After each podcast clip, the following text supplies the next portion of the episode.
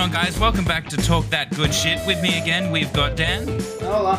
And today we're going to be talking about something a little different. We're going to talk about AEW's next pay per view, which is Revolution. Yay. Which actually, I'm not going to lie, it doesn't look half bad. There's one match I'm questioning. Everything else looks pretty decent. So, th- this would be the first time we've ever really properly spoken about AEW. And uh, I would go out on a limb and say that neither of us are the biggest uh, followers of AEW in comparison to other other companies in the industry. I think you'd be uh, pretty spot on with that one. but nonetheless, we'll, we'll give this one a go. I'm sure we've got opinions on every single match, and if we don't, well, I suppose we can skip past them pretty quickly. if we don't, we can make them up. yeah, that's it. Isn't that how it works? Yeah, that's it. If we don't know what's going on, we'll just uh, fake it. All right. So, I mean, AEW. I mean, I'm, I was always excited to see when it was starting as like a, you know, an alternative. Let's not use the word competition, but as an alternative, um, which I think was uh, definitely needed. Like, I think we went through a very stale period of time there with WWE champions and all that sort of stuff. Yeah, it was a it was an interesting time because like it was during the time when it was as much as I like Roman and we all like Roman now, it was a time when it was peak Roman hate, like genuine. No one wanted to see Roman. And they were putting him over Lesnar and Braun Strowman, who were the guys people did want to see. So it was like kind of begging for something different because all we've really got is Roman Reigns. Yeah, that's exactly it. So, uh, you know, it, it, I think it just gave more. If you want to use the word competition, it's competition for where do you want to work. Yeah, yeah. Actually, that's a good, uh, good way to put it for someone like Big Show. Yeah, that's it. How much creative say do you want compared to, uh, I don't know, like how much do you want to earn? I mean, they're talking about AEW guys earning the same, if not a little bit more than what they'd be earning it in the WWE, which I think that just means they're not big guys at the WWE. You know, they're not main eventers in that uh, production. It's interesting, right? Because I've always been curious about how much money they make and like as in a company. Because I look at it and I I see some of these guys here, like you know Brian Cage and Lance Archer and like LAX and these other big like not super big names but decent sized names from the indies. And it's like, uh I don't imagine they'd be too cheap, but they'd be all right. But then you got guys like Cody and Jericho and Sting, and I'm like, these guys are pretty expensive dudes. Like, I wonder how much money you're genuinely making because it makes me very concerned. Yeah, that's exactly it. You know, you got you got a lot of guys, like especially their tag team division is pretty stacked at the moment. Um, you know, guys that have made it in one division or another already. Like, well, they're pulling a lot of like uh ROH guys, uh, former TNA guys. You know, alone, yeah. like in the in, we'll get to the tag team battle royal there later on, but it's like alone you got Dark Order, uh, the uh, Private Party. You got Phoenix and Pentagon, LAX, as I mentioned before, Butch and the Blade, like uh, SCU. Like these are some pretty well-known teams. Yeah, that's exactly it. So it's uh, I, they've got the talent pool. It's what's the budget that they've got to work with? Because I'm telling you now, like a guy like uh fucking um Ricky Starks is not earning Chris Jericho money. Exactly. And this is my one thing with it too, where it's just like, don't get me wrong, like I, as much as I'm not a fan of All Elite, I don't want to see it go away because, as we said, it's like it's good for people who want opportunities and this and that, but it's also like, as we mentioned at the start, it's just something different. But I'm concerned, like you guys don't want to drain all your bank accounts in the first three years, and then there's no long term investment there to keep the money coming in later down the line.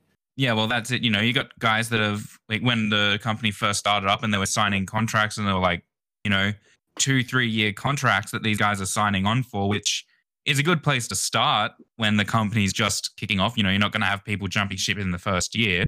Yeah. Uh, but is that money going to stay around? Are they going to realize, especially after the, uh, you know, they've made major cuts to obviously fans being able to be in at the venue. Yeah, I think that was a big thing. A big thing that was keeping them afloat was having those crowds always there.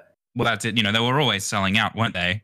Yeah, it's just it's interesting. So uh, no, I think uh, you know, rather than hopping on too long, we'll just slowly but surely work our way up the list of matches we've got here. In um, this weird order that they've announced them. Yeah, that weird order that we've got up here, but we'll we'll make do. We won't touch on anything main event until right near the end. I think it, the main events deserve to be spoken about last. Well, I think you got like the, the big special street fight and the world title match. Like, obviously, those things are going to be at the end. So, Yeah, that's it. So, I mean, number nine, which is labeled with a P, uh, which is the pre-show match. So that's an easy one. We'll start with that one, which is just it's a women's tag team match. A, I suppose you could say a very basic uh, pre-show, like nice opener. Um, you got some names in there that are definitely going to be able to put on a good match to begin with. I'm not going to lie, right? I've only recognized three out of these four names. I know the fourth name as an assistant or like a manager to someone else, but I only really know three of these names. No, you're definitely are. So which is the fourth? Which one's the fourth? So I know Riho. We all should. She's first All Elite Women's Champion. Uh, fair amount of people should know Thunder Rosa because she came into All Elite as the NWA Women's Champion. Uh, a lot of people should know Britt Baker because, She appeared on a takeover that one time. yeah, as I say, for lack of a better term, Mrs. Adam Cole, but she's also doing fairly well for herself there. She's a Um, dentist, a doctor, but she's a she's a dentist. Yeah, as a dentist. She'll And mess then- your teeth up and then charge you to fix them. And then you got Rebel or Rebel. I don't recognize. I know she's been in the corner when I've read reviews about All Elite, like she's been helping Britt Baker, but I don't know who this is. Have a look and see if just quickly what she's done. Impact. She's in Uh, done Impact. I might know her from Impact. Hold on, what, what's she doing in Impact here? Uh, da, da, da, oh no, she's not even known as the one name. Maybe it is. I don't know. Weird. I don't know. I don't know who it is. I don't recognize them. Yeah, no, I mean, you look at the uh, you know, the run that she's had. TNA, OVW. She went back to Impact, Stardom. Went back to OVW. You know, even appearing on NXT in 2019. There you go. So really, it's a it's a name that you might not recognize, but it's definitely a face that you would have seen maybe once or twice in the past. Probably, probably. Um, although with this match in particular, obviously, if you have been following All Elite, you do know there's an actual rivalry between Thunder Rosa and Britt Baker. I'm not gonna lie, I'm surprised neither of them made the finals of the women's title tournament. Definitely, uh, I was caught by surprise in the end of uh just that tournament in general, how it went. Yeah, Um, I mean, obviously, the winner of that tournament going on to be part of the women's title match later in the show. which we'll get to. which we'll get to. Definitely, I was shocked by the names that made it through. Um, not so much it was that it was undeserved, just were not my money was not riding on them. Yeah, I, I can note here that in the second round, uh, Aja Kong got counted out in a Japanese match. Um, and I'm fairly sure they do 20 counts, so that's always an interesting one. Yeah, it's just kind of really odd. But so what I originally thought with this pre-show match was it was either going to be Britt Baker or Thunder Rosa. Like they'd reach the semis, and they'd fight each other. The winner would win the finals and end up in the title. And then the other one, whoever it was, would end up fighting them at the next show, Double or Nothing, which is May, June region, somewhere around there. So I would have thought that's where they'd go with that. And it just, it's weird because Britt Baker's clearly being set up as like the top star of that division, yet she's never reaching that level to go for the title. Yeah, you're definitely right there. It's uh it it's an odd one between the I think just in general these four it's like, you know, three competed in the uh it was three of the four that competed in the tournament. Yeah. So it's odd that you then all of a sudden throw two of them together. But you know, you got to fill out the pre-show, got to get a pre-show match in there, and really, when you're looking at the names, who better to have warm the crowd up than you know a bunch of names that have already been competing for the last few weeks against each other, and Yeah, yeah. Like and again, as as said start, like people who have name recognition, like you know Riho or you know Britt Baker, so I don't know. Just, I think that I don't know who'd win because again, like I read what happens, I don't really get to see what happens outside of little bits and clips. So I think for this one, I'd probably just go with a safe bet and probably just say Thunder Rosa and Riho, like, hey, baby faces win, and Riho only recently came back like three weeks ago, I think. yeah, because she was on a pretty long hiatus there, wasn't she? Yeah, she was gone for a while. I understand COVID and everything. That's cool. Like things happen. But I think because she's back now and they want to build her up, I think it's just a safe bet to say Thunder Rosa and Riho take this one. Yeah, I'm, I'm thinking that I don't see this match having too much in the way of uh, you know, longevity story going forward. It's definitely going to be a one and done. There's no going to be no we're the better team or I'm the better wrestler. It's just going to be this is a pre-show match. It's going to happen. You're going to start start the night off strong with your uh, babyface team coming up ahead. Yeah. And then we would then move on to obviously the uh the main card. So yeah, I, I would say good guys, uh, good girls win, and just maybe they continue Britt Baker Thunder Rosa. I, I don't know, but yeah, I think safe bets that to go into the opener. But this is where I get interested, right? Because I'm looking at this. We got a tag match for the tag titles, a tag match street fight, a tag match between uh, like a storyline's going on with uh, Rusev or Miro and Orange Cassidy. And then you got a tag team battle royal. So we got a lot of tag team matches on this show. Yeah, very, and that's what I was saying earlier. The, the tag team division, that they've gone and stacked that division. Like guys can be in tag teams, but also, you know, th- they can also do singles matches as well. Yeah. I think this is a good way of them uh, padding the roster, so to speak, of not just going these guys are tag team guys and that's all they do. You know, like you see so many tag teams, that's all they do. They don't compete in singles matches. So then all of a sudden your roster is like how many names deep? Yeah, so like in WWE, you'd get that a lot, where it's like, for instance, Cedric and uh, Cedric Alexander and Shelton Benjamin, the tag champs, and they're great singles wrestlers, but they almost always do tag stuff while they're the champs. And you get to New Japan, you get like Guerrillas of Destiny and Tanahashi and uh, Kota Ibushi, and again, like good singles wrestlers, but while they're a team, they're just team and that's all they'd really do. That's exactly it. So it's good to see that they've got very uh, a very wide array of tag teams um, on their roster, just in general. Yeah. So I mean, if I was opening this, I think the best way to start would probably be the battle royal, maybe. I think that's a good one because I feel like every pay per view that they have, minus the pre show, they usually kick it off with a battle royal. I mean, their first pay per view, I think they kicked it off with their battle royal. I know um, one of them they kicked off with the ladder match, so I think one of these multi man matches is what they would open with. Yeah, that's exactly it. I think like I think they'll want to open with a tag team battle royal just because it being for the future um championship. The tag champs down the line. That's it. So it'll be uh I think they'll start with that one. And I mean we've got God, there's gonna be a lot of guys in the ring all at the same time. It's gonna be insane what we got here? We got 1, 2, 3, 4, 5, 6, 7, 8, 9, 10, 11, 12 teams announced so far. So that's 24 dudes. And they could still announce more if they. I, I don't think we'll get any more, but we might get more. I mean, Big Show today on Dynamite left us with the thing of, oh, there's going to be a new. There's a new signing and they're Hall of Fame worthy. You know, hint, hint, they're coming from somewhere. Mm. No, we're going to get Big Show and Kane winning the tag titles. Oh my god, it's going to be the Overtaker. yeah, so we'll get. I mean, as well, like if they want to, I don't know how they're going to do it, right? Because normally how they do it is they have the hearts, the clubs, the spades, and the diamonds, and be like five guys for each thing. Um, and then you've got the wild card, is what they call it. So That's you take right. The wild card out. That brings us to twenty-two people across four groups. So I'm kind of like, unless they do, because they leave it at twenty-four, they could do six guys per group, so three teams a group, and then the wild card's like, hey, the big surprise final entrant, like say Gallows and Anderson. Well, I was gonna say, like, that's a big thing as well. Like, they're not on the card whatsoever. Yeah. But they're still pretty uh they're, they're still prevalent on the shows. Well they were on the I read the review today and they were on the show and they put uh LAX through also what are they called now? Proud and powerful through a couple tables, and I was like, well, Proud and Powerful seem to be in this battle royal, so I'd be surprised if Gallows and Anderson weren't. Yeah, that's exactly it. So, uh, so we'll, we'll, let let's just go through the teams. We'll just list off the team names. There's a, there's a lot of them. So you know, we'll start from the top. Um, we've got Bear Country.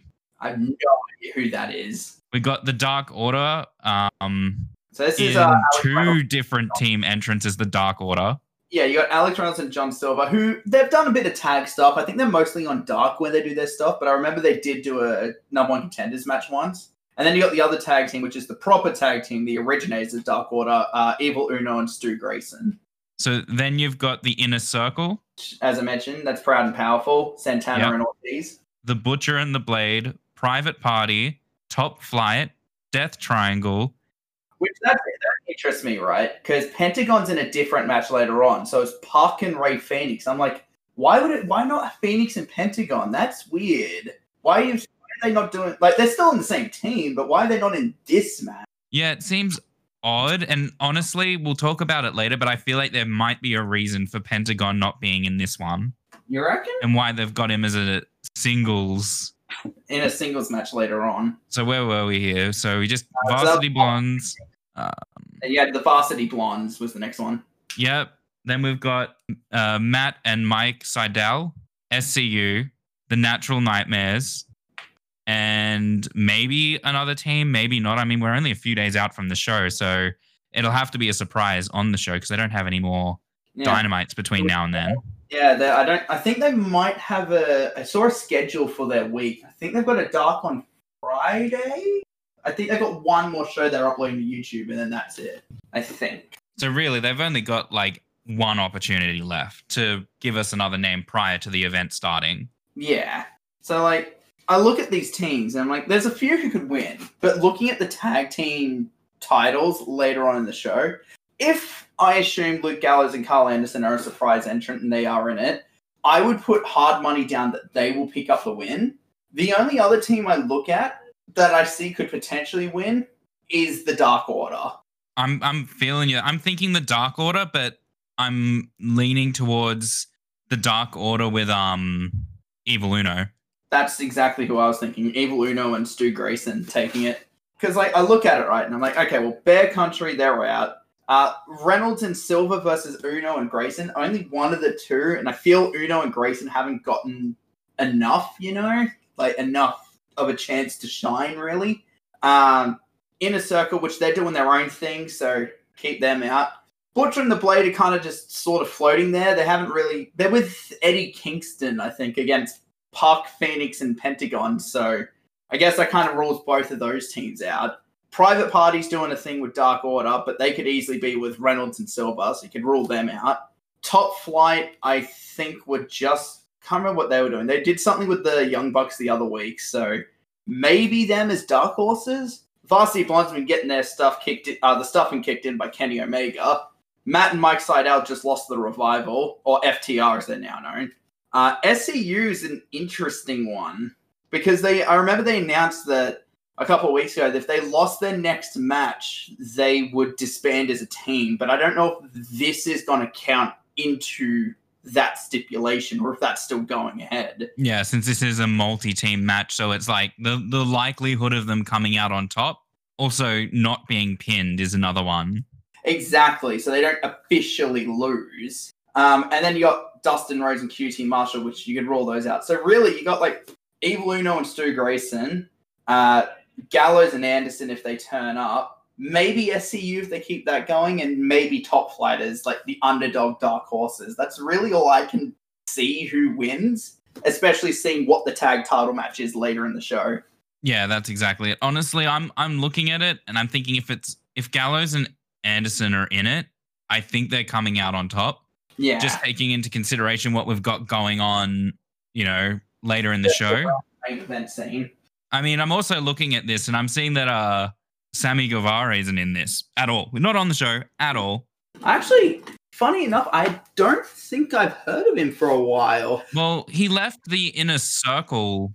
Yeah, he quit the inner circle, and then I haven't heard anything since. Yeah, I think he, he quit the inner circle and he hasn't shown up, or at least he hasn't been on any uh dynamite or dark. I'll uh, I'll quickly double check on the show today. Uh, where was the link I had? Uh, All Elite Post Show. Here we are. Oh, I can't click things. There we go. And if I go search Sammy Guevara, no results. Yeah, no, he's not listed here. He wasn't on the show today. So another another person who's not been on this. Do I see him showing up with a tag team partner? Probably not. Uh, I think he might turn up to screw around with Jericho and MJF a bit later. If if anything, that's what I'm going to be seeing. But uh, for now, just looking at this, I'm thinking Gallows and Anderson. If they show up, they're winning. If they're not, I'm thinking it's going to go Uno and Grayson. That's who I think. I think that's. Uh, it's hard to say. I'm going to put my money on Evil Uso and Evil Uno and Stu Grayson. Wow, No, Evil Uso is Jimmy. E- yeah, Jimmy Uso and Jay Grayson. um, if it's not them, I'm actually going to put my backup pick as SCU because if they are doing that storyline still, that would be a good way to go out as they become number one contenders. Hey, you win the titles or you disband. So I'm going to put them as my backups, but I'm going Evil Uno and Stu Grayson. I reckon they take it. Yeah, I think that's a good pick for who we've got currently in front of us here. Yeah. All right. So, I mean, so we have that match. The winner goes on to go after the AEW Tag Team Championships. I assume they'd probably have that match on a Dynamite. I don't think they'd hold off till the next pay per They view. wouldn't. No, they wouldn't hold it off to the next show. I imagine because we're what it's going to be March seven this show. So usually they like to hold things two or three weeks later. So probably by the end of March or the start of April, they might pull it out and do the title match there. Yeah, I, I could definitely see that one. So we go from that into our third tag team match of the evening. Oof. Um, this one, Miro and Kip Sabian versus the best friends, Orange Cassidy and Chuck Taylor. You know, actually, I only recently found out that apparently Trent Beretta was injured. So that's why it's Cassidy and Chuck Taylor. Because Chuck Taylor and Miro have been in this whole thing this whole time. And it was meant to be Trent Beretta, but I think because he got hurt, they've changed it to Orange Cassidy. honestly looking at this match i don't even know like i don't even feel like it, it's much of a discussion i feel like it's going to be a miro and kip sabian win Yeah, I think that's a safe bet to go with just to keep Miro's whatever momentum he has left over to try and keep it going of some sort. because has miro really suffered a, any form of major loss since signing I can check that as well. Miro match listings. Here we go. Uh defeated side. No, not since turning up. Uh he's won two matches with Kip Sabian. He beat Trent Beretta. He won a. Oh, he technically lost the battle royal, but again, that's a battle royal. Like who cares? yeah we don't count battle royal losses as an actual loss though it's just you didn't win Yeah, and then he beat someone called Fuego del Sol, Sonny Kiss, and Chuck Taylor in three different matches. you could probably search anyone from aew and they'd have a win against fuego del sol Yeah, so just like, hey, that is what it is. So yeah, I think I think keeping it on Rusev or Miro to keep that train going forward would be probably a better idea. Yeah, I definitely think so. It's uh, another tag team match. This one, the stakes aren't high from what I've gathered. It's not that they're not going after anything. It's just you know there's a there's a rivalry. Will this be a blow off match to end the rivalry? Probably probably not. Yeah, I think it's they'll. I think they'll do something big. Like they'll do something, and then that will lead to Miro and Orange Cassidy as the big blow off. Yeah, I, I can see that one for sure. So uh, going Miro and Kip for that one. I just don't see it going any other any other way if Miro's competing. Yeah, exactly. So I, I think that's a safe bet. Probably they beat up Kip Sabian for a while, and then Miro gets the tag, and he basically destroys house and gets the win. That yeah, that's exactly it. So from there, moving up again, there's a lot more matches on this card than I think anyone any other card we've covered. So we'll move up. Um, I figure we'll go to the ladder match now, maybe. Say we go to the ladder match, and then basically from the ladder match go up from there, and then come back down to the main event. Yeah, that's it. So up ne- up up next would be the uh, face of the Revolution ladder match. Which I don't understand why that's the name of it. Just just name it a ladder match. Why do you have to have this weird name? I mean, considering it's for a title shot, it's like, do, why does it need to be called the face of the revolution? You won't be the face of the revolution because you will get your title shot later. Yeah, it's like if you fought the TNT champion the same day, or it was for said title, I could get it. But it's for the number one contendership. Like, really? Yeah, that's exactly it. So, I mean, looking over, let's go, you know, who's in it? Cody Rhodes with Arn Anderson. I mean, Arn Anderson's just attached to the hip with Cody at the I moment. think that, that's just a thing of hey, it's just Cody. Um, Scorpio Sky, Pentagon Jr., Lance Archer with Jake Roberts, and just announced today, I'm fairly sure, Max Caster. Yes, Max Caster won his match against a no, it wasn't Alex Reynolds. Who did he beat? Vance something or other. Uh, where's his name? Preston Vance. That's his name. He beat him to qualify. So looking at who we've got here, honestly, I'm I'm going over the names and I don't think Cody's gonna win. I don't think Cody's gonna go after the TNT title again. Yeah, it's like it's another thing for Cody to do. Um, Scorpio Sky. Now, I had this feeling, right? So, Scorpio Sky's been out of action with an injured knee. Yeah. This is his first match since returning. okay. I get this feeling that it's going to be between Scorpio Sky and Pentagon to win this match. I think that's that's fair because like I don't see it being Lance Archer. Like he's a big dude, but he also like he had his shot. You know, like again, I know he faced Moxley for the heavyweight title, but like he had his chance and he missed. So like someone else will get the chance instead. And well, Max Caster only won today, and he's half of a team, so it's just like a hey, this is a big thumbs up. There you go, have a good shot. So to Pentagon and Scorpio. I wanna, I like Pentagon, so I want to say Pentagon, but I kind of feel like it's Scorpio Sky. Yeah, I can definitely I can definitely see that. I think Pentagon, I think that would be a good pick to go with Pentagon. You know, he's got that big name, Yeah, but I think the safe bet is Scorpio Sky. and then you've still got this t- uh, to be announced. So I'm like, is there another another entrant here? Well, it, it is possible that whoever this mystery Hall of Famer is that Big Show's talking about could roll up for this match, but it could also be Big Show. Uh, here it is. So it says later in the night, the Face of the Revolution six man ladder match was announced. What do we got here? One, two, three, four, five guys. So there is one more person. Hmm. I don't know who it could be. I genuinely have no clue. So it, I'm definitely seeing this will be a surprise for the night. I don't. I think this will be someone arriving in AEW. This will be their first match. You brought it up before in the tag one. It could be Sammy Guevara. I mean, it could be. I mean, he's just recently left the inner circle. I think he's hot. uh, He is at that stage now where he's got the like leaving the inner circle. He's kind of he's not he's not a baby face. Yeah, he's in this awkward transition phase where it's like he's still a bad guy, but because he's against MJF, he could be leaning towards good guy. And like, if you really want to staple that, no, he's away from the inner circle. He's not doing that, but he's still going to be a heel. He could win this and fight Darby Allin for the title because Darby Allin's still the big super baby face. That's exactly it. I mean, he's just left the inner circle. He's not shown up for a few weeks. He's not been on TV. You know, like if they want to cash in on him being, you know, the next guy, The only other person I could think of is potentially Jungle Boy, but again, like a Jungle Boy Darby Allin match, while sounds okay, I don't think that's the direction they're going to go. Yeah, I think th- I think they'll hold off on Jungle Boy a little longer. I think for them, the what are they calling themselves? The Jurassic Experience, Jurassic Express. Jurassic Express. That that's that's like lightning in a bottle for them. I think sending anyone off on a singles run, if they're gonna do that, it's gonna be Luchasaurus. I think. Yeah, I agree with that. Uh, well, they've also got someone who just returned today as well. I I don't think it's what would happen. I don't think it'd be a good idea if it happened, but you do also have the potential of Shawn Spears because he's now teamed with FTR and Tully Blanchard again. And like, what better way to put that on the map than hey, he's the number one contender for the TNT title straight away? That's true. And it's just it's an interesting situation we find ourselves in. But I think if it's Sammy Guevara, he will take it. If it's anyone else, I'm gonna say Scorpio Sky wins it. Yeah, I'm I'm feeling Scorpio Sky. I think, like you said, and we said it already once today when we're looking when we were looking at the you know number one contenders match for the tag team titles.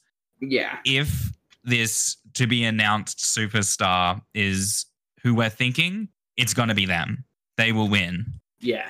But if it isn't and it's someone completely different, I I tend to lean more towards Scorpio Sky. Yeah. Yeah. I, I think Scorpio, as you said, is a safe bet to go with, especially because we don't know who that's gonna be. And that could be announced anytime between now and Revolution in three to four days. So That's it. That's it. I think it uh it also helps as well with like if SCU does split up because they don't win the Rumble or the you know the Casino Royale Extreme, that's already put him in a position where he could be a singles competitor. It's true. I, I think it'd be interesting. This one, this match is one of the matches that has my attention because I'm curious how it turns out. That's exactly it. I think uh, you know, you, you can't really go wrong with a ladder match. And I mean the guys that they've got in it are definitely guys that are gonna excel in ladder matches. Well, the first three they announced alone, Cody, Scorpio, and Pentagon. So straight away, I was like, okay, so it's going to have some crazy spots straight away. And then you got, you know, you got Lance Archer, which is just a big, strong dude. And then you uh, Max Caster. Like, I don't know much about the acclaimed, but apparently they're pretty decent. So, hey, this is like, hey, this is your chance. Like, go impress someone. Yeah, that's exactly it. So, uh, yeah, I think another one where it's like it could be the last person to be announced, but it could also be one of the ones currently in the match announced. Um, I mean, once again, ladder match. They've they've got a very similar formula. You know, there's to have dudes doing high spots. You're to have people forgetting how to climb ladders. It's not inaccurate. Um, will will that will we see a ladder snap in half? Probably not. I don't know. Cody's going to have to do something. I mean, we've seen Cody do a moonsault off the top of a steel cage. Exactly. So I mean, unless he wants to do a moonsault off the top of the ladder to the outside of the ring, Through a second ladder.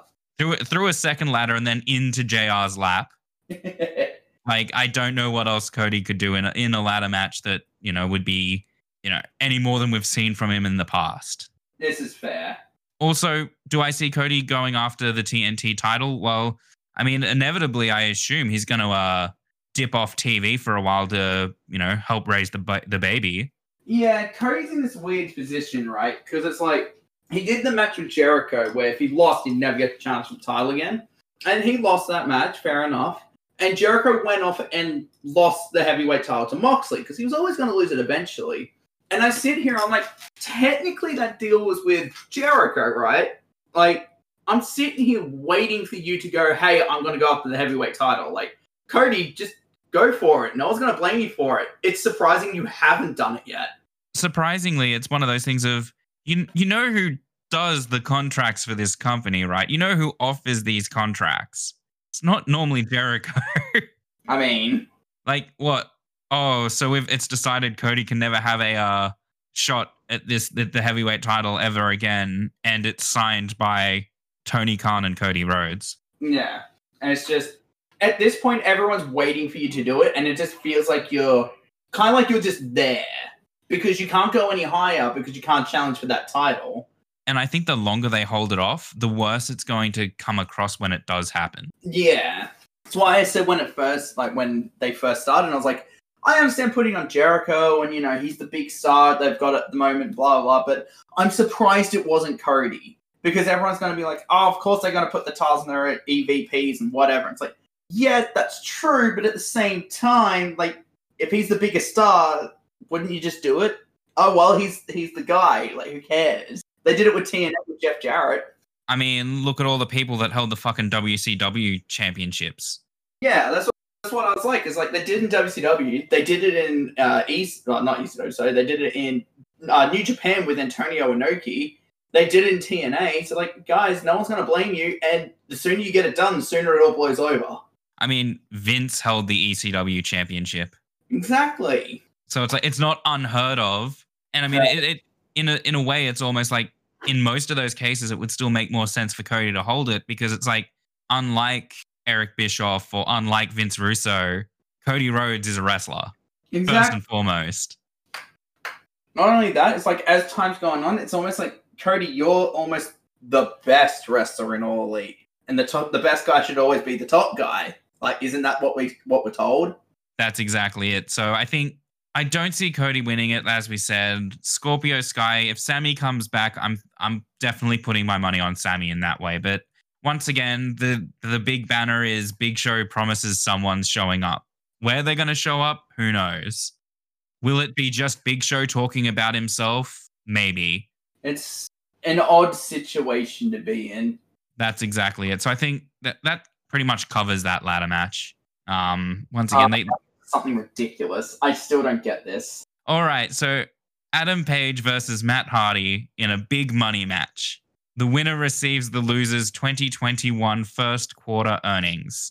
Okay, look, I understand Matt Hardy's gimmick is look at all my money that I've made over my years and whatever and blah blah blah.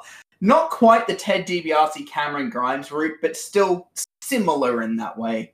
What I don't get is where this whole thing with Hangman came from. You see, I don't get that either. Like, I don't understand. Like, I don't understand the setup for this one. Like, okay, Matt has a lot of money and he likes to flaunt how much money he earns, and that's all well and good.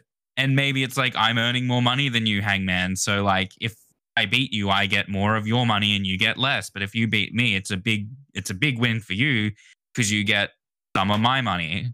Yeah, so like when I read this originally and they made the announcement and all that, I what I assumed it was was that if Hangman had won, he would be the leader of Matt Hardy's stable and get all the money as that way. But if he lost, he would have to work underneath Matt Hardy. So Matt would still be the leader. Like that's what I assumed it was. I was like, okay, I get it. That's wrestling, whatever. And then I read into it about this whole winner receives the loser's earnings. I was like, hold on, I I can't compute. Something's missing here. I don't get what the point is. No, you're definitely right there. I think it's um uh it's a weird one. It's a weird match. When you put a stipulation like this on a match, it changes like it just changes the match. Like this is a regular singles match. Yeah, it's like I have no problem with the match. I have no problem with the competitors. I just I don't understand why. Yeah, that's it. Like yeah, I don't know. I with this stipulation, I don't think it changes who like which way it's really gonna go. You know what I mean? Pretty safe bet to say Matt Hardy's just to cheat to win. Yeah, well, that's exactly it. Is it's either going to be a case of Matt Hardy cheats to win, or Adam Page, you know, overcomes adversity and uh, wins, even though Matt Hardy does some dodgy business. But being that this feels still quite early on in what could be a build up to a big payoff for a rivalry, Well, you also got the uh, the whole Dark Order situation in here. Yeah, well, that's it as well. And I mean, like, what what stops that coming into play? I think uh, this is one of those matches I don't think we're meant to see some form of a um, resolution for. Yeah, so my honest thought is Hangman's going to be moments from winning. Private Party gets involved. Matt Hardy has shenanigans. Matt wins. They laugh at Hang- uh, Hangman Page. They take his money. Matt Hardy, yay. And then the Dark Order comes out to console and uh, you know cheer up Adam Page, and he joins the Dark Order, and he basically becomes the new leader of it.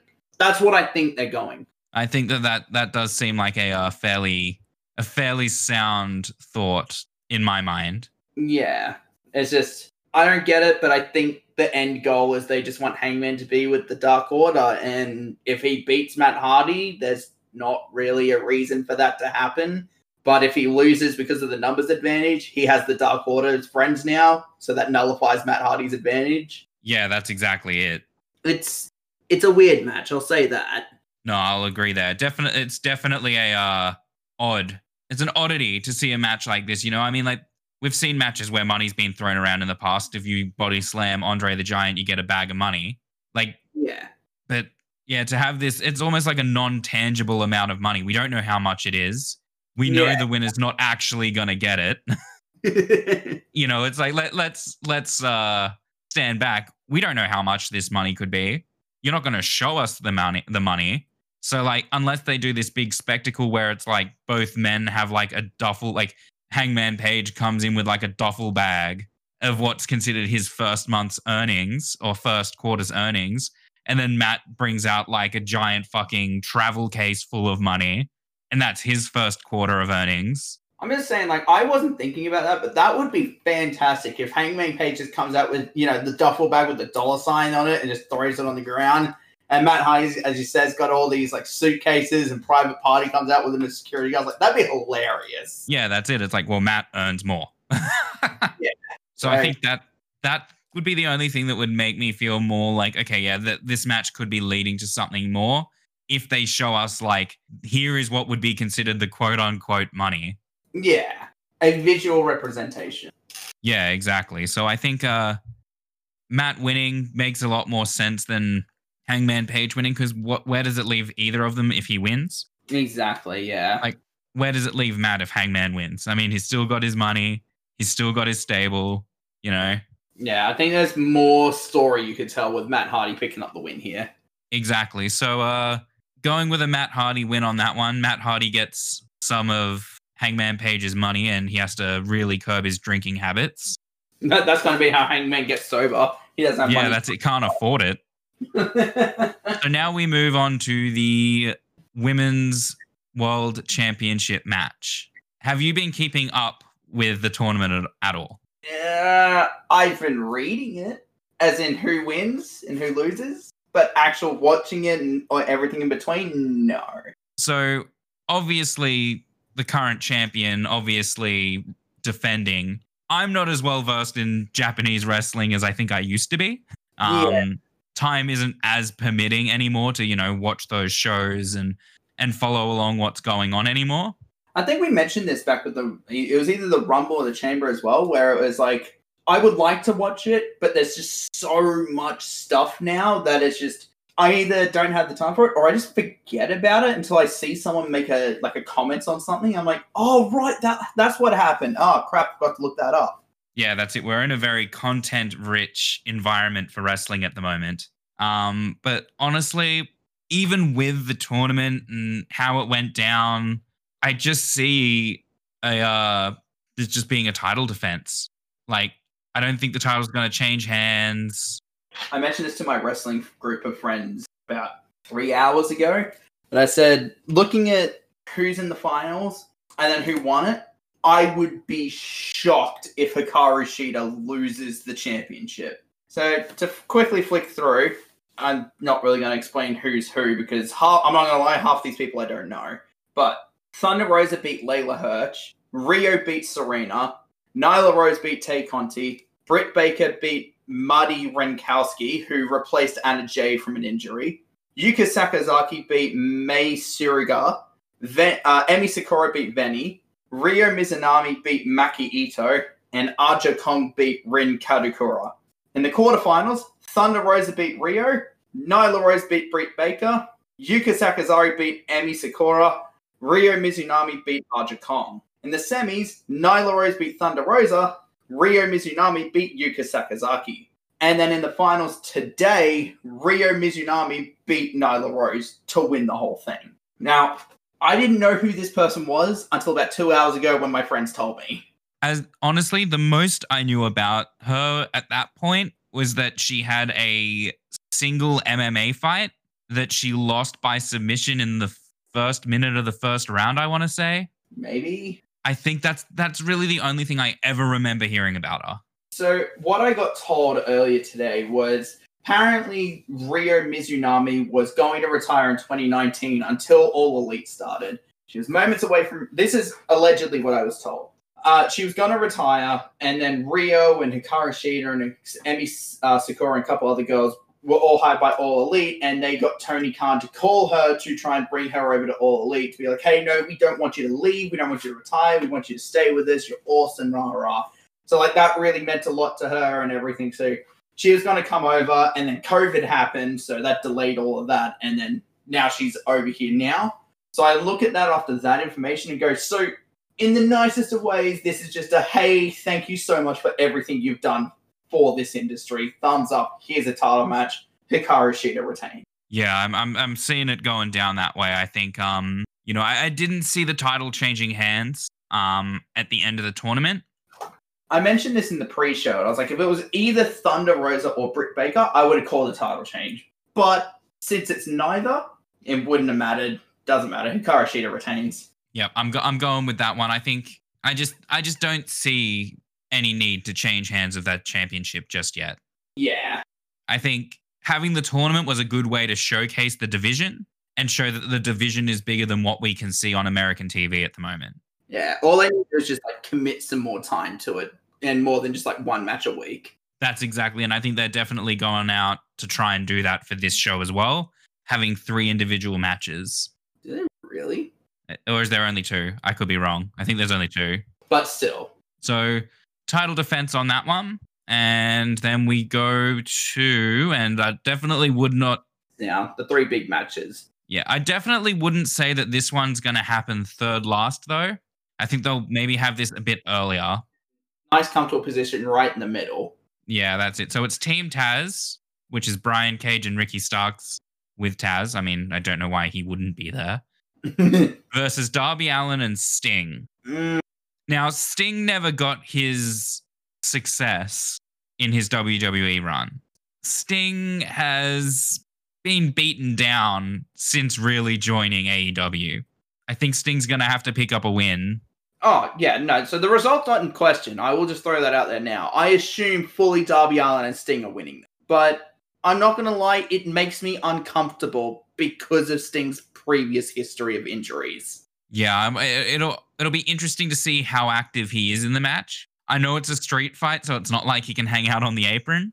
It's also like they tried to pair him with Ricky Stark, so it's like even though the other week Brian Cage powerbombed him and apparently he's cool, like he's totally fine. So I'm like, okay, that's fine. But if he's with Ricky Starks, no problems. Nothing's gonna happen. They'll be totally fine. If it's Brian Cage, like sometimes Brian doesn't know his own strength almost. So that makes me a little concerned. I mean, from his point of view, when he's watching what's going on, I don't think he just realizes how big he actually is. Yeah, so that's what has me a little concerned. But I fully believe that the heels will do some stuff. They'll beat the holy piss out of Darby Allin for a while before Sting gets his bat, beats him up a bit, big coffin drop. Yay, Darby and Sting win. Do you reckon we're gonna get to see like a con-chair-to, but instead of it being two chairs, it's gonna be a skateboard and a baseball bat? Ah, duh, ah.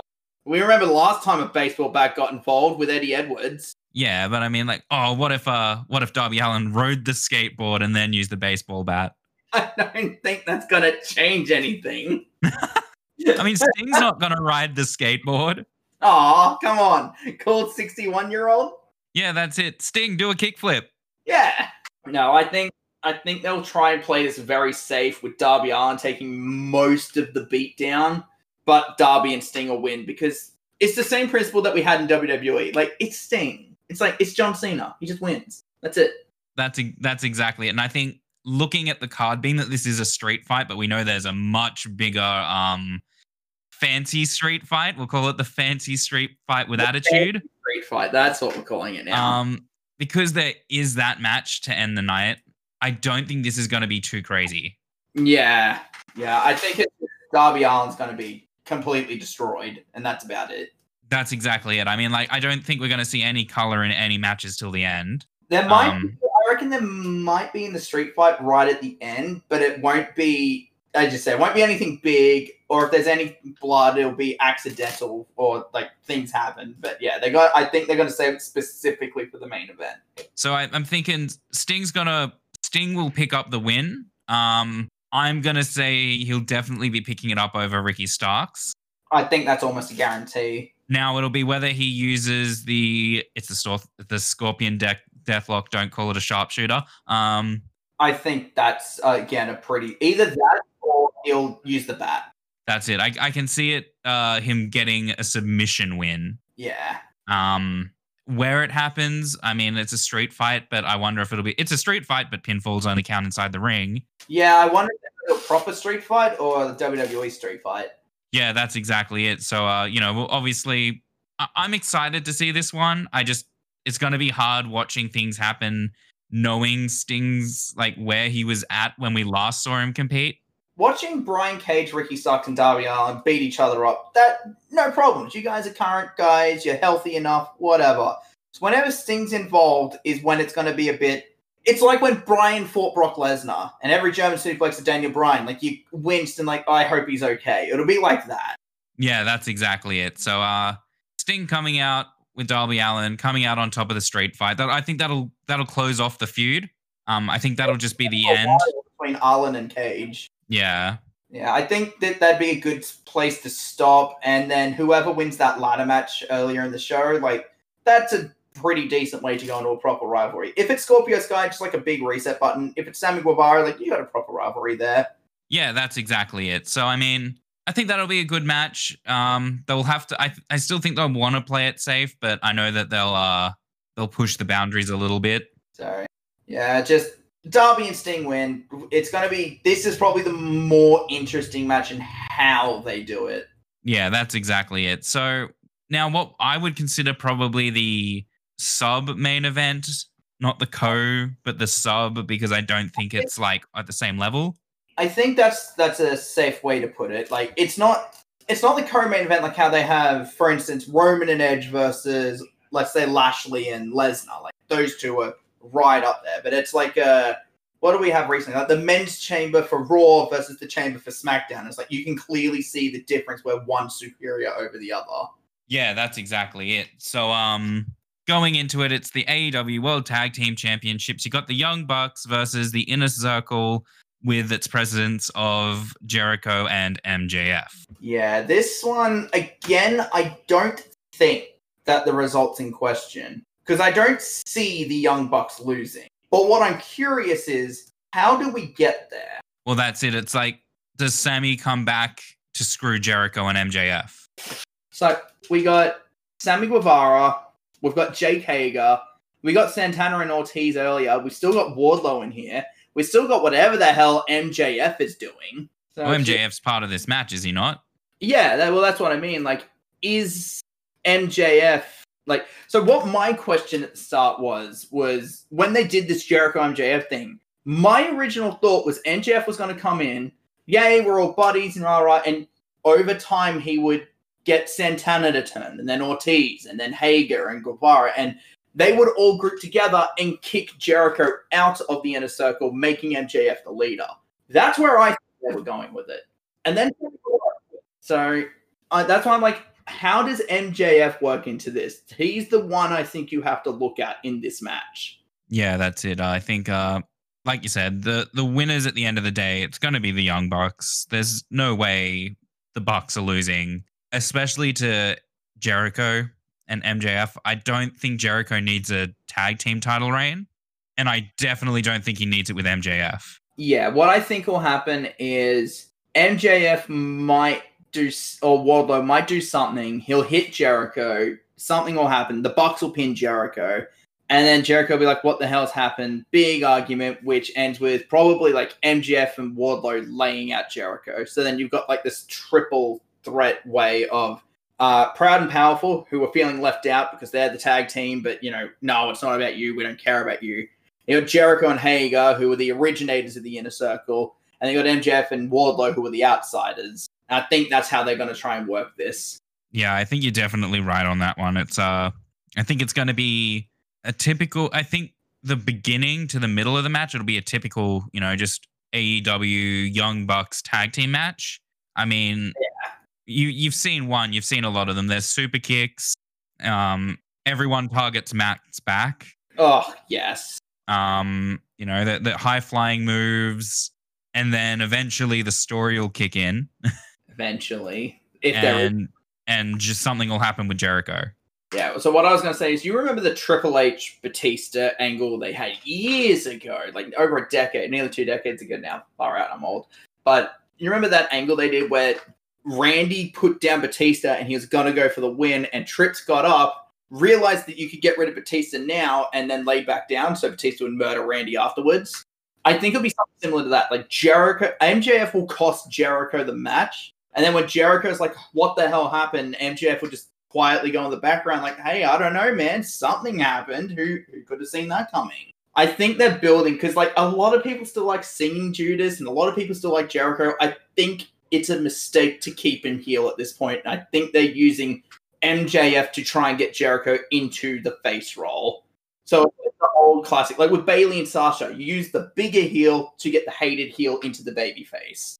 Yeah, that's it. It's sometimes you got to use that heel heat to get the uh the baby face to the position that you know they really should be in, um, Yeah. just to make sure you know that the crowd is behind it. Because at the end of the day, if Chris Jericho is a heel, MJF is a heel. I mean, if they're going to end up turning on each other, it's not going to feel you know no one's going to want to be behind it.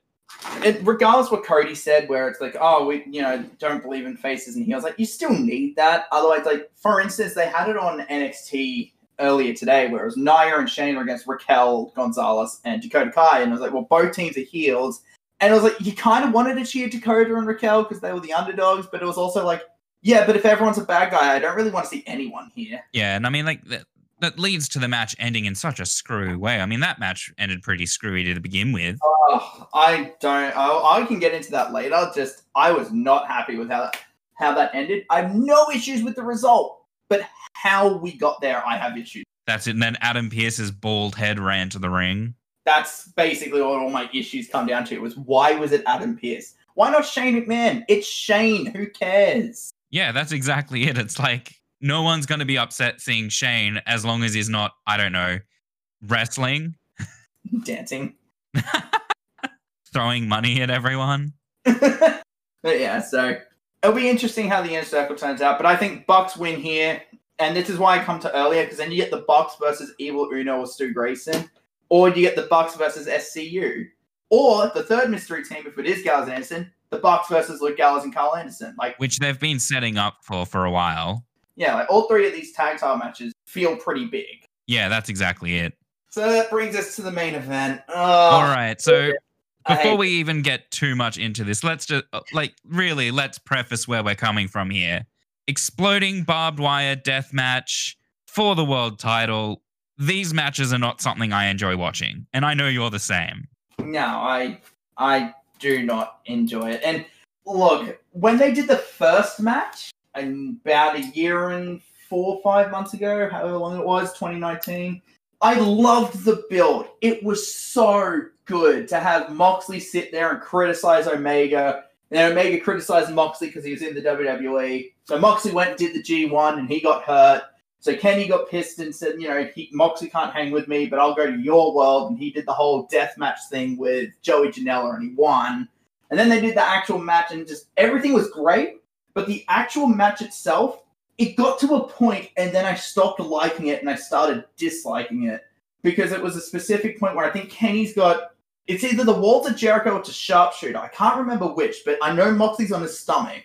And instead of going to the ropes, which is right to his left, he crawls back through the glass to get to the other side. And that was the point. I just went, Why? Are you stupid, Moxley? Why would you do that? Got to get my spots in, brother. I mean, accurate. But yeah, I it ruined the match for me. And then they didn't went did the barbed wire bed thing, and then the spotlight stuff, and I was like, I'm not enjoying this anymore. Like you're just doing it for the sake of doing it at this point. That barbed wire bed spot, right? Like while watching it, I saw that and I'm like, well, now I feel like I'm being taken out of it because, oh, we've got to actually untangle this guy from the barbed wire.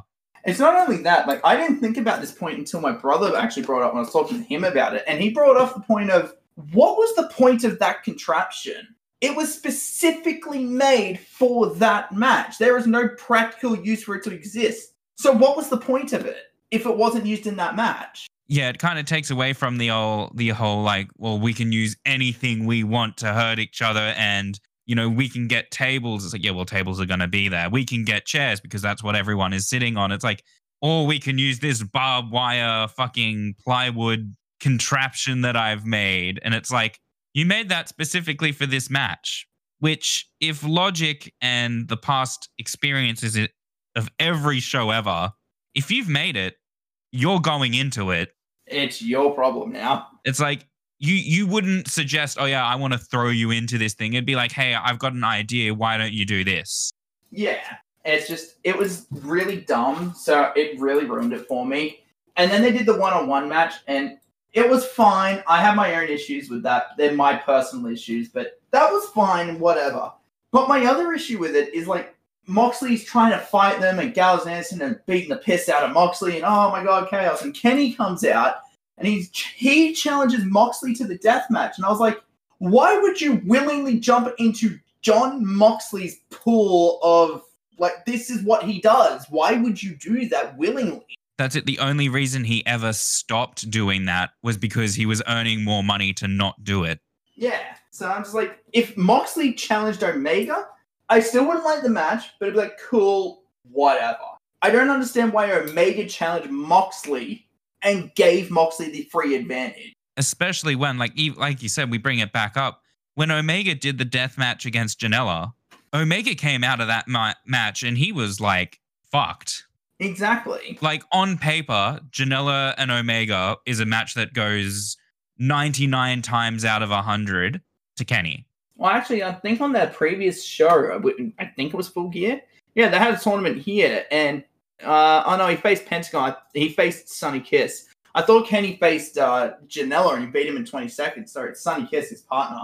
But still, like, you're out here beating guys in 20 seconds, and then you go and fight someone in their domain in the death match, and you get completely destroyed. Like, you win, sure, but like, you're completely screwed over. Like, you don't think that's kind of the sign of maybe this isn't for you, so why are you challenging him to it, the deathmatch specialist? Yeah, well, that's it as well. It's like it, it's like when people challenge the Undertaker to a buried alive match. or a Hell in a Cell match. Because let's be honest, he didn't really win buried alive matches. It, it's true. Buried alive in caskets, he never won. But like he won cells, and it was like I get when Brock Lesnar did it because it's like it's Brock Lesnar and he's trying to be the big dude and rah rah. But it was like Randy Orton would never challenge the Undertaker to a Hell in a Cell because he knows what's going to happen if he does that. It's like uh, who was it? It was um, uh, like you never challenge John Cena to an I Quit match because he'll never up.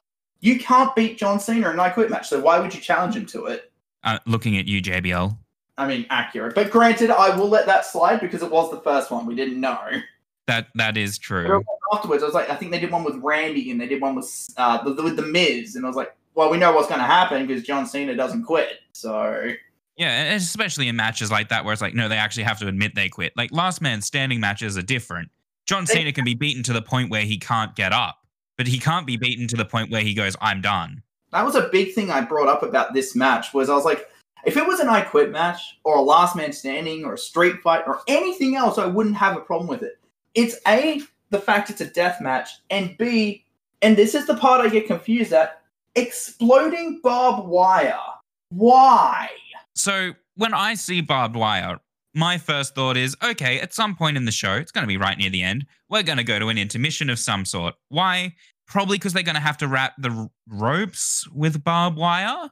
I mean, like th- this is me doing like you know I've I've gone back and looked at some of the previous like barbed wire matches from back in the day to see what like, what it actually entailed, and we're talking like ring ropes wrapped in barbed wire. You have ropes replaced with barbed wire, or you wrap the barbed wire around the ring rope. So instantly, right? Kenny, who is a you know pound for pound one of the best wrestlers in AEW, he ain't gonna be able to wrestle. Exactly. This is billed as a fight, and yet, why it's happening. like, and they're not gonna use the word exploding in the match name, and then not give us an explosion. Exactly. So that's exactly the end. And I, I've seen a couple of people say, so this is how they're going to write Moxley off TV. This stupid big spot, something explodes, barbed wire galore. Moxley's written out. He can go help Renee with their new child, thumbs up, and all that. And I'm like, that's fine. I have no problems. But like, there was again better ways to get here. Yeah, that's exactly it. And it's like I even saw on today's Dynamite that uh I can't even remember who it was. So it was they were, had someone hyping up the match. Yeah. And the, the comment was like, when the switches are flipped, the ring's going to explode. My thought is, does that mean they have control over it? So instead of it being a timed thing, which is a very Japanese, like old, like we time it, Yeah. it seems more like can Kenny just roll out of the ring and uh, blow blow Moxley up? I mean, maybe. I was gonna say it's gonna like, um, it's gonna be like the Randy Orton John Cena one where they got to the stage and Randy tried using the fireworks to blow up John Cena. Is the explosion going to be the end of the match? I don't think it will be. I don't think the match will end until, and I think it's going to be a Kenny win because I think Oh. he's just going to stick around a lot longer. Longer. I would be shocked if Kenny lost. Kenny will still beat Moxley with a one-winged angel, I believe, or the V trigger. Yeah, so I think that's a safe bet. I honestly think probably a V trigger with his knee wrapped in barbed wire, some something dumb like that because it's wrestling. But the knee's the hardest part of the body, so he'll be fine. Yeah, and then he'll pin him, and then after the match, they'll do some stupid explosive spot, and that's the end of the show. It's like so they're gonna do the explosion. It'll just be Moxley's shoes with smoke coming out of them. Oh my god. Okay, now we're looking at some WWE like weird. And then Moxley's gonna get fucking hung by the throat and then strung up to the rafters and oh yeah, you know, like big big boss man style. Yeah, and then that's when Don Callis gonna come. He's gonna rip his mask off, and it's Vince McMahon. He's gonna say, "It was me, Moxley. It was me all along." And then Tony Khan's gonna come out and also rip off a mask and it's gonna also be Vince. but yeah, no, I just I think Moxley. Uh, sorry, Omega's an easy way to get it. Omega's an easy win, safe bet. I'd be shocked if Moxley picked it up. He will get it back, but not here. Yeah, that's exactly it. I think uh I match type aside, this isn't the time for Moxley to be winning the championship back. Um Kenny's going to hold on to it. He is at the moment the face of the company and the fact that he's now got Don Callis with him the entire time. Um you know, it's really building this thing of like impact is a lot more important to AEW than impact actually is. Yeah, so I look at this as well, and it's like you always got to ask the question, "What's next?" So it's like we looked at the TNT title stuff. It's like, okay, Darby Allin will probably go fight, let's say Sammy Guevara, who wins the ladder match. The Bucks will win, and they'll go fight the SCU or Gallows and Anderson. Cool, there's that. But I look at Kenny, and I'm like, who's next for you? Because Moxley's kind of the only guy you really have. Like, I think you might have Lance Archer, you might have uh, Pac, but I'm kind of like if I was looking at it, my honest thought is what you mentioned earlier, where it's like Kenny kind of rules the company now, all this and that. If you were gonna do it, I would say after Moxley, now would be a good time to have Cody do it. Yeah, that's exactly it. I think, uh, you know, and also looking at it from the perspective of this is this will write Moxley off TV for a while. Yeah, Kenny's gonna have to come back. But the thing is, right? Like you can't just expect him to come back and wrestle straight away.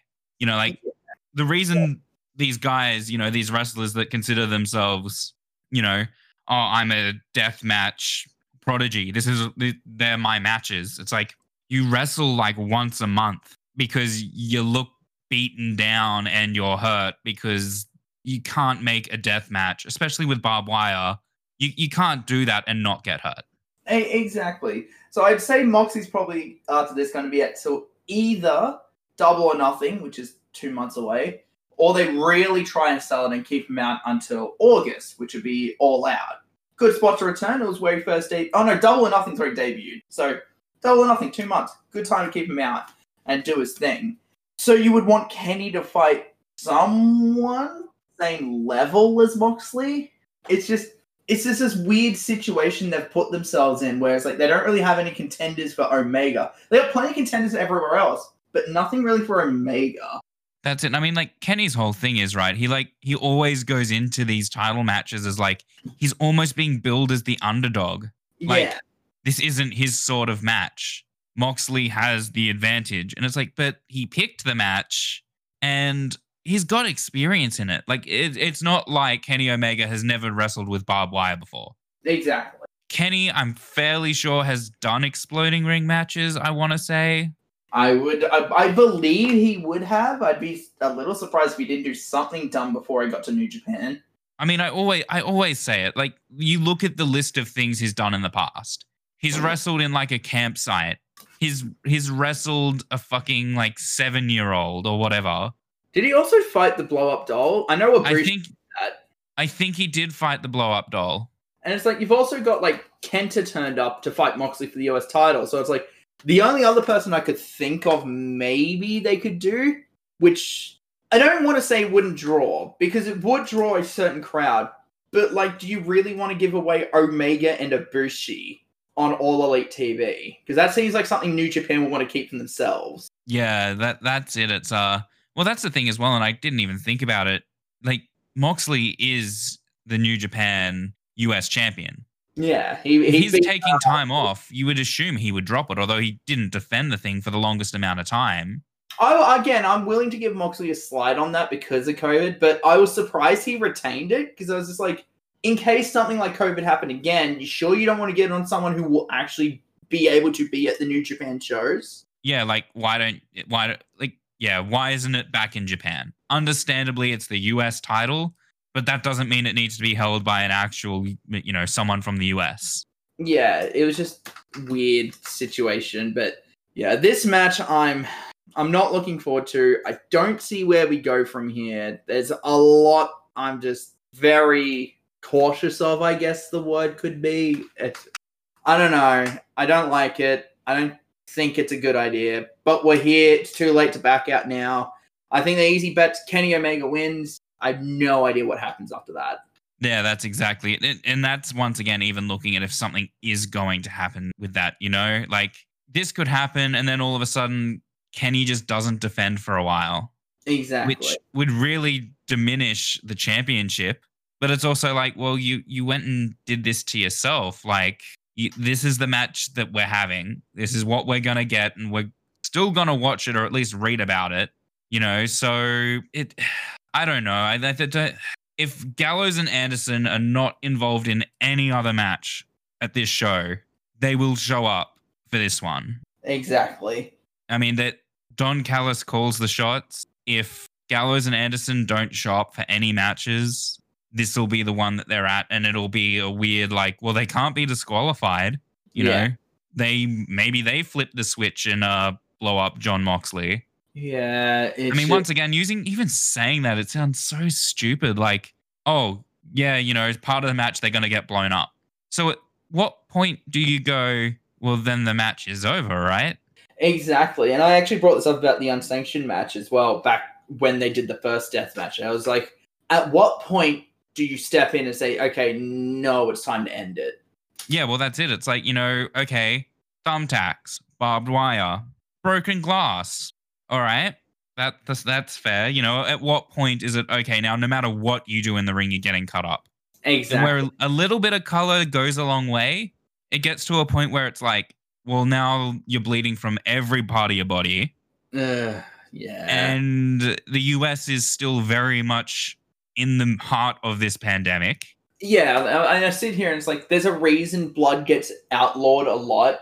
And like some guys will find ways around. Like Brock Lesnar does it the hard way because he's, well, Brock Lesnar and sometimes he hasn't got the best idea. Like, yeah, it adds a lot more. Like, holy crap, Brock's bleeding while he's fighting Braun. Like, this is intense. But it's also like, yeah, but we're a lot smarter about health now. Yeah, that's it. I mean, the the arguments that stood there after the SummerSlam match with Randy, where they were like, that didn't do anything. Like they didn't continue the storyline after that.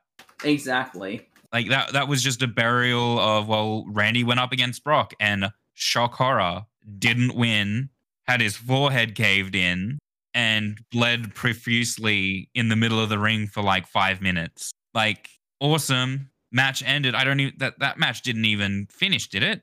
No, it was just bell was rung, and it was like, oh, Randy can't compete anymore. That was basically that was it. So it's like, you know, in, in some instances, it's a good storytelling device. In other instances, how far do you go before it becomes too far? Once again, I think, one second, Dan. We're going to just drop out here for a second. You're back. So where were we? um, we were just, I think we were pretty much wrapping up the death match, weren't we?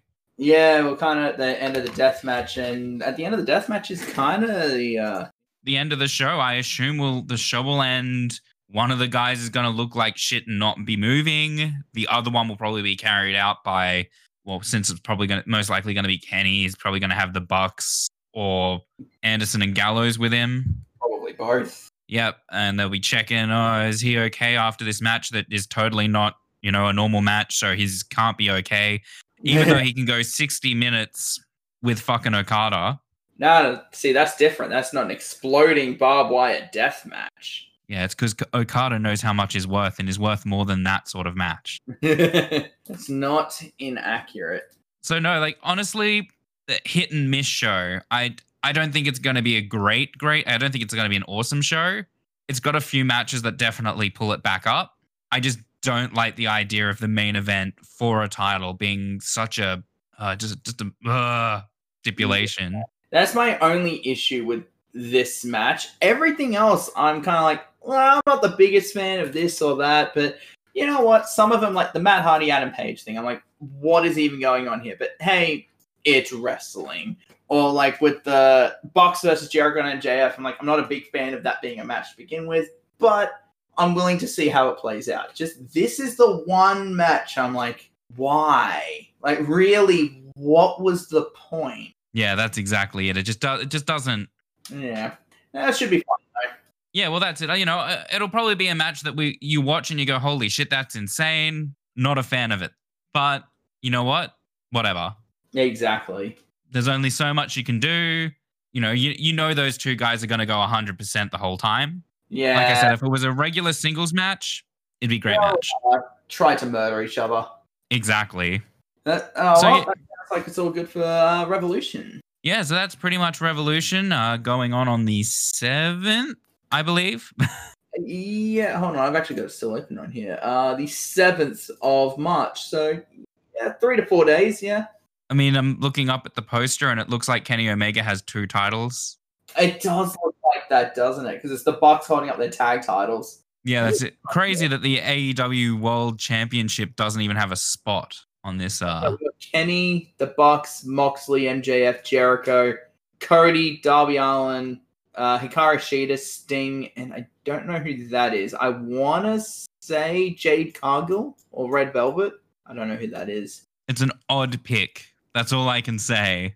Yeah. And then Double or Nothing is May 29. So we'll have we'll be going through Fastlane, WrestleMania, and possibly even Money in the Bank before then.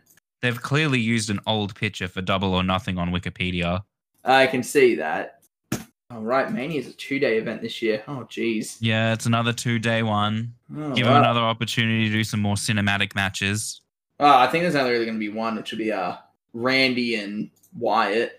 But we'll see how that goes. So yeah, that I think that's pretty much it for uh Revolution, and that'd probably wrap up the episode, I'd say. Um thanks everyone again for watching. It uh means a lot for the handful of people that have stuck around and have watched every single episode. Uh you know, every uh watch definitely helps us out. Um make sure to rate us on whatever platform you use. Uh once again, these things all just kind of help out, get us put into some form of algorithm, no matter how far down we are. This is fair. Thanks for listening and enjoy the rest of your days. Bye. See yous.